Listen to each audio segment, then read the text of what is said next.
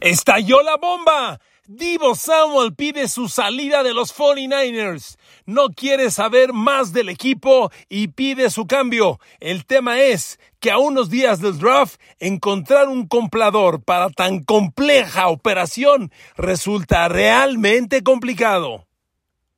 Queridos amigos, bienvenidos a mi podcast. Un abrazo. ¡Uh! ¡Qué día! ¡Qué bomba estalló hoy en la NFL! Divo Samuel pide su salida de los 49ers. Dios mío.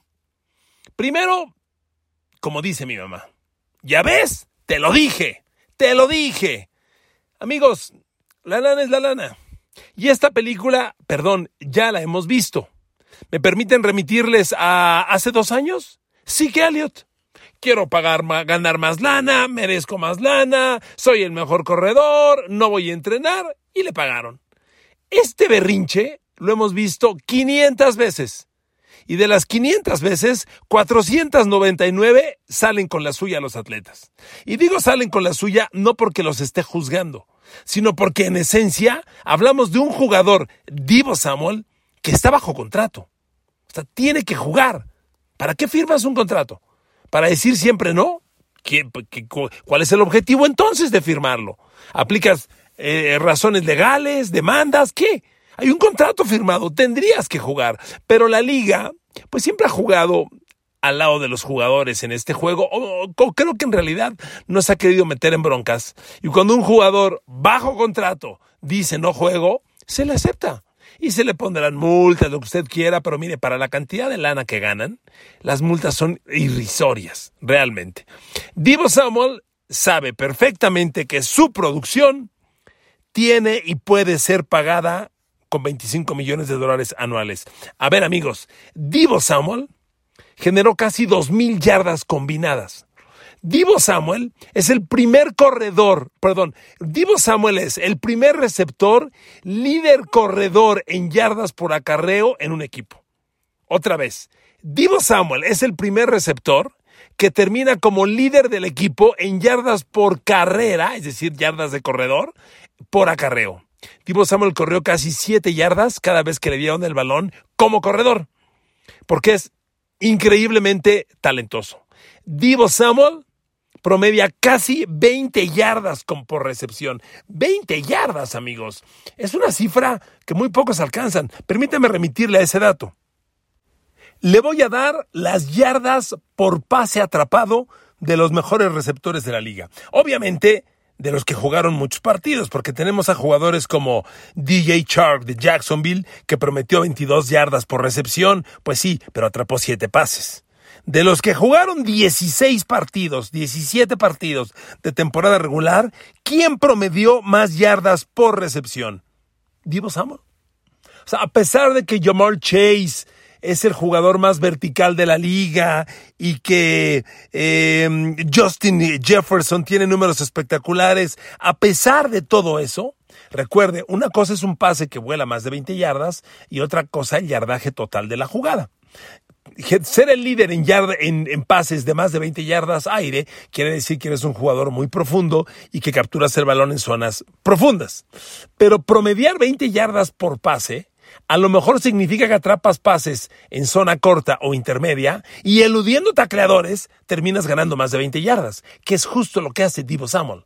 Divo Samuel no figura entre los receptores líderes de la liga en pases atrapados con más de 20 yardas aire, pero sí es el líder de la liga en yardas ganadas por recepción. ¿Por qué? Porque es también el mejor jugador de la liga en yardas después de la recepción. Entiéndase, Divo Samuel corriendo con la pelota en las manos es el mejor de la liga. Y por eso promedia esas increíble 18.2 yardas por recepción. Si Divo Samuel captura 77, 77 pases y termina ganando 18 yardas por recepción, pues es una amenaza con la pelota en las manos. Miren, el segundo que más se le acerca es Jamar Chase que capturó 81 pases, pero promedió 18 yardas. Son dos casos distintos. Aunque los dos promedian 18 yardas, Divo 18.2 y Jamar Chase 18, las 18 de Jamar Chase son yardas aire en su mayoría y las de Divo Samuel son yardas con la pelota en las manos, rompiendo tacleadas. Aquí está Jamar Chase, segundo en yardas por pase atrapado, 18. El tercero yo creo que puede ser. Fíjese quién está aquí en tercero, muy interesante. No había revisado con atención esta gráfica. El tercero en yardas por pase atrapado es Donovan People Jones de Cleveland, que en 34 recepciones promovió 17.6 por recepción. Claro, terminó con 597 yardas, nada que ver con las 1400 de Divo y 1450 de Jamar Chase. Pero como quiera que sea, en 34 recepciones, Donovan People Jones de Cleveland promovió 17.6. Llaman la atención. Pero a ver, ¿dónde está aquí? DK Metcalf. Eh, ¿Dónde está aquí? Eh, sí, DK Metcalf. ¿Dónde está Tyreek Hill? ¿Dónde está los otros, los grandes? Aquí veo a Van Jefferson de los Vikings, perdón, de los Rams, Van Jefferson, de los Giants, no, no Justin Jefferson. Van Jefferson promedia 16 en 50 recepciones, cifra interesante, aunque yo vi a Van Jefferson desaparecido en el Super Bowl. Pero amigos, aquí está la clave. Vámonos ahora a yardas después de la recepción. Es una estadística con la que no he platicado yo mucho con usted de ese dato, pero es una estadística muy reveladora. Las yardas después de la recepción, amigos, nos enseñan quién es el mejor receptor para correr después de atrapar el pase. Y el número uno de la liga en yardas después de la recepción es Cooper Cup. El señor de las 2.425 yardas totales que ganó en toda la temporada, incluido Super Bowl, en sus recepciones, 1.070 fueron yardas después de la recepción. Segundo lugar, Divo Samuel. 937 yardas. Pero fíjese que dato más interesante. Cooper Cup tiene 1070 yardas después de la recepción. Ajá. En 21 partidos, incluido el Super Bowl. Divo Samuel tiene 937 yardas después de la recepción en 19 partidos. Porque no llegó al Super Bowl. Entonces, Divo Samuel claramente es el mejor receptor para correr con la pelota en las manos. El tercer receptor en yardas después de la recepción es otra vez Jamar Chase, el fantástico novato de Bengals, con 827. Pero fíjese nada más, el cuarto lugar ya se va hasta 650 yardas y es Davante Adams. ¿Ok? Noten ustedes cómo claramente hay un grupo elite. Repito, yardas después del pase atrapado. Cooper Cup, 1070. Divo Samuel, 937. Jamar Chase, 827. Devante Adams, 650. Ya son 300 menos que Divo Samuel. Y ojo, y es Devante Adams. El que sigue, Chris Godwin, 588. ¿De acuerdo? Fíjese, los únicos receptores que atraparon más de 500 yardas después de la recepción fueron 8 en toda la NFL. En toda, más de 500 y son Deontay Johnson de Steelers con 542, Tyreek Hill con 576, Nicole Herman de Kansas City, interesante, con 586, Chris Godwin 588, Devante Adams 650, Jomar Chase ya te vas a 827, Divo Samuel te vas a 937 y Cooper Cup hasta arriba con 1070. A ver amigos, para correr con la bola en las manos, nadie como Cooper Cup Divo Samuel y Jamar Chase. Un escalón abajo, Devante Adams. Y después, en otro grupo, Chris Godwin, Michael Herman, Tariq Hill y Deontay Johnson. Y después, todos los demás. Divo Samuel sabe esto, muchachos. Divo Samuel sabe que este valor es inmenso. A ver, amigos, promediar 18.2 por recepción no es cualquier cosa. Y además, como ya le dije, 6.2 por acarreo de balón. ¿Quiere que le demos a ese dato? Aquí le tengo las cifras. Es bien fácil.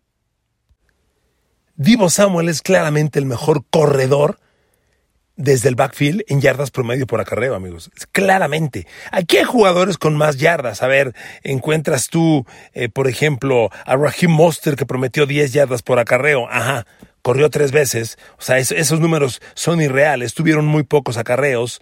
Eh, si nos vamos a los jugadores con un acarreo masivo, a ver, Rashad Penny de, de, Seattle, solamente jugó 10 partidos y solo tuvo 119 acarreos, pero promedió 6.3 por acarreo. Está interesante.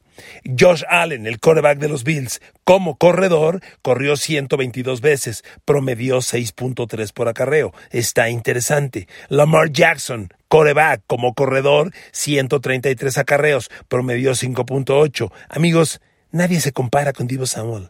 Claramente, claramente, Divo Samuel es el mejor, es el mejor corredor en yardas por acarreo y es el mejor receptor en yardas después de la recepción. Amigos, pues eso vale. Eso vale. Lo siento. Ahora, a ver, ese es Divo Samuel y el berrinche. Dos, Divo Samuel pide un cambio de equipo. Eso no está fácil. No está fácil por varias razones. Uno, cuando se dio la operación Miami Terry Hill, cuando empezó la agencia libre, usted me recuerda, amigos, yo les dije, a ver amigos, Miami tiene 70 millones de dólares, un poco más, para gastar en la agencia libre. Bueno, para invertir, no es gasto, es inversión. Miami tiene más de 70 millones de dólares para invertir en la agencia libre y además tiene dos primeras de draft.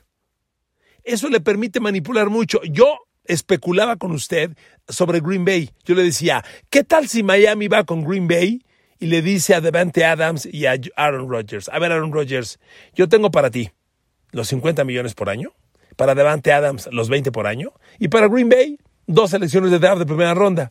Que se venga conmigo Devante Adams, que es agente libre, y tú, Aaron Rodgers, como pago, doy dos primeras de draft. Eso era posible. No se dio, pero lo que sí se dio fue la operación Tyreek Hill con Kansas City, que fueron dos primeras de draft y sus 25 millones de dólares. En este momento, para que Divo Samuel se mueva de equipo, el berrinche es una cosa.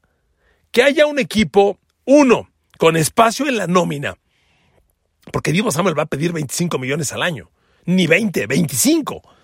Que haya un equipo hoy con espacio en la nómina para darle 25 millones y con dos primeras de draft o tres en presente y futuro para pagar a los 49ers es muy difícil. Pero ¿sabe qué?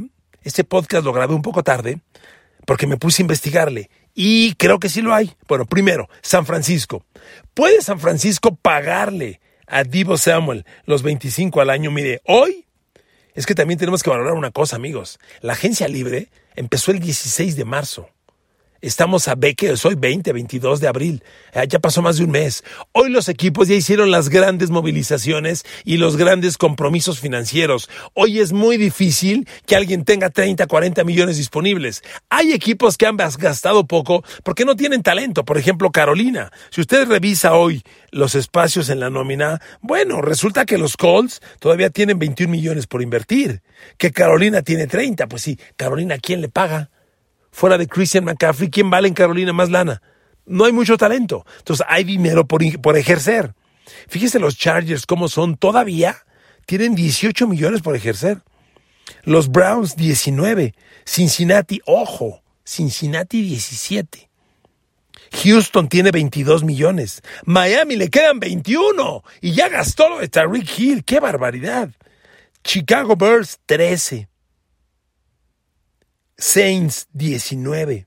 Dallas 14. Fíjese Saints, después de todos los movimientos, ahora resulta que tiene 19. Pues sí, ya dieron de baja mucha gente, reajustaron sueldos y aquí están las nuevas cifras. Dallas ya tiene 14. Ojo, ¿eh? Dallas ya tiene 14. Seattle tiene 15.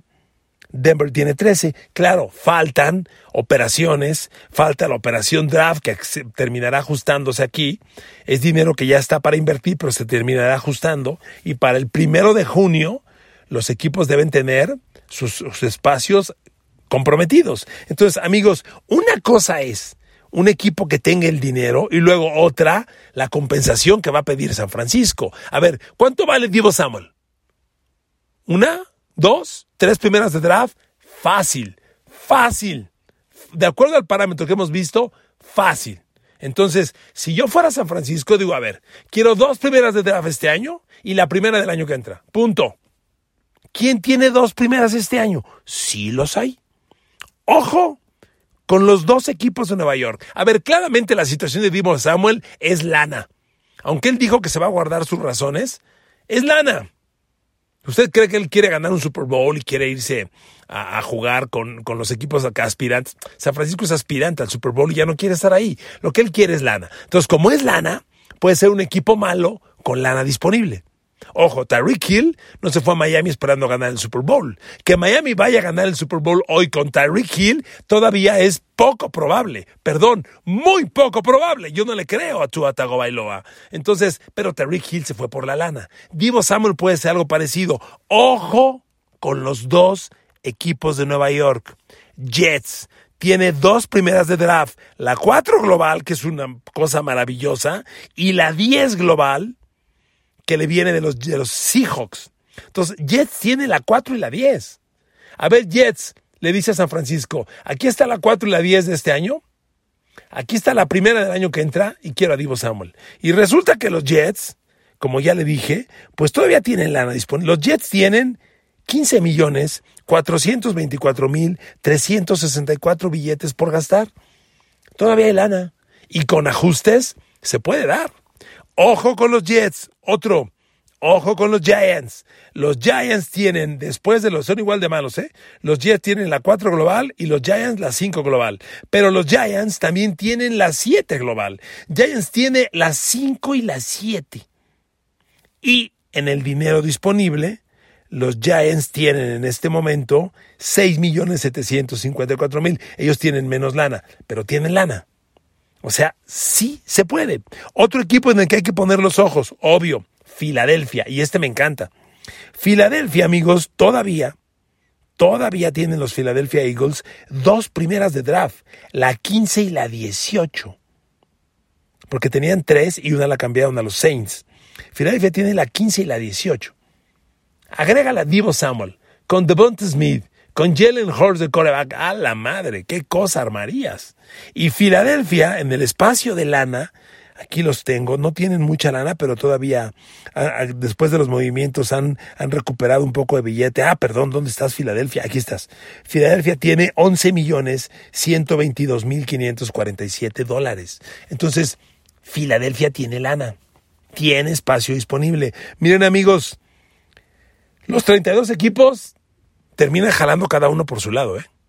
Cada uno tiene su mundo, sus necesidades, sus preferencias, y lo que quiere Divo Samuel es dinero. Y si los Giants, si los Jets, si los Eagles tienen esa propuesta, la van a dar. No está fácil. Amarrar este modelo en los días que quedan para el draft es muy complicado. Pero amigos, estamos llegando también, y con esto cierro el podcast, a una situación en que los jugadores dictan todo. Es un poco lo que la NFL le criticaba a la NBA. Porque en la NBA todos vimos cómo LeBron James le habló, a, le habló a Dwayne Wade, le habló a Chris Bosh y le dijo, vámonos los tres a Miami y la armamos. Y se fueron los tres a Miami y por capricho de los jugadores, Miami era un super equipo y Miami acabó campeón. En este año, bueno, el año pasado, claramente Kyrie Irving y Kevin Durant dijeron vámonos con los Brooklyn Nets y los dos se fueron con los Nets y de pronto los Nets ya eran potencia. Los jugadores empiezan a dictar el futuro de la liga y eso parece que empieza a ocurrir en la NFL, donde dicen o me pagas o me voy. Y lo están consiguiendo.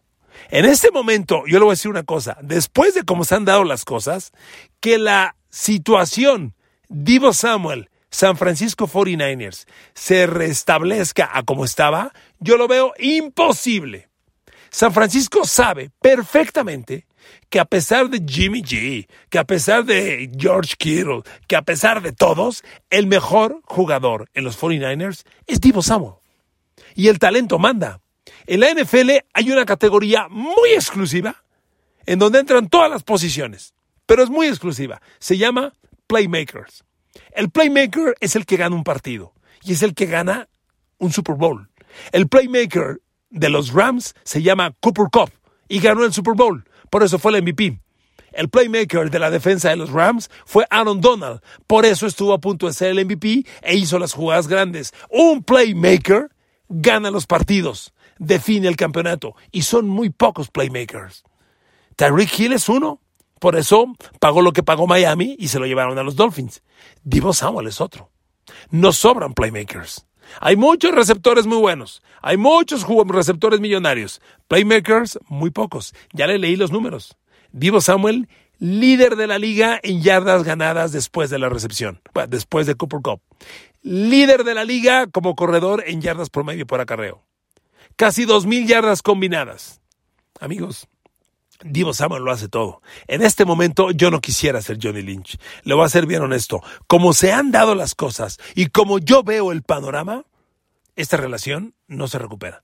Divo Samuel sí o sí va a salir de San Francisco, a menos que San Francisco encuentre 25 millones en su espacio de nómina y se los pague Divo Samuel. Es la única forma con la cual lo van a poner contento al joven. La única. 25 millones de dólares. ¿Los tendrán? No lo creo. ¿Qué momento? ¿Qué situación? Amigos, un placer estar con ustedes. Gracias por acompañarme. Los quiero mucho. Que Dios los bendiga.